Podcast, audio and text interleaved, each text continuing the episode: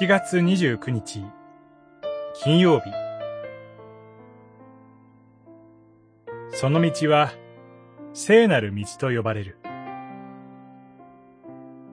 イザヤ書35章。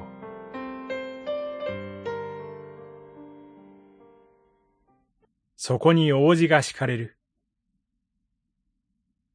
その道は聖なる道と呼ばれ汚れた者がその道を通ることはない。主ご自身が、そのために先立って歩まれ、三十五章、八節神の裁きと呪いが宣告されるならば、いかに繁栄する国々といえども、廃墟となると三十四章は語ります。35章では、今度はどんなに国民が、砂漠や荒れ野となり果てても、神の祝福をいただくならば、エデンの園のような豊かで麗しい地に変わると語られます。かつてイザヤに、民の心をかたくなにせよ。六章十節。と命じられた神ご自身が、神の民をあがなうために来られるからです。その時、何が起こるのでしょうか？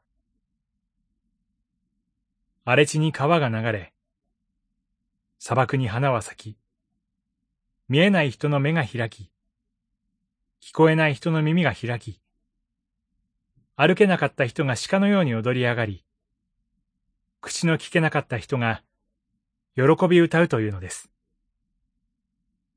自然界も変貌を遂げ、人は癒され、終末的な神の栄光と、恵みの支配のうちに神の救いは完成します。そこに敷かれる聖なる道は、神を認め、恐れ、感謝し、敬う者だけが通ることのできる道です。この特権は、彼らの正しさのゆえではなく、ご自身の契約を忠実に守られる神の一方的な恩恵による、贖いによるものなのです。この王子のゴールは、シオンで神と相まみえ、神を礼拝することにあります。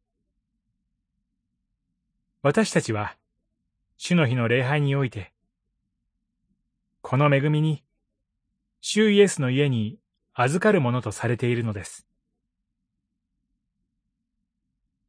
祈り。主なる神よ。主イエスが開いてくださった聖なる道を感謝しつつ、歩み続けるものとならせてください。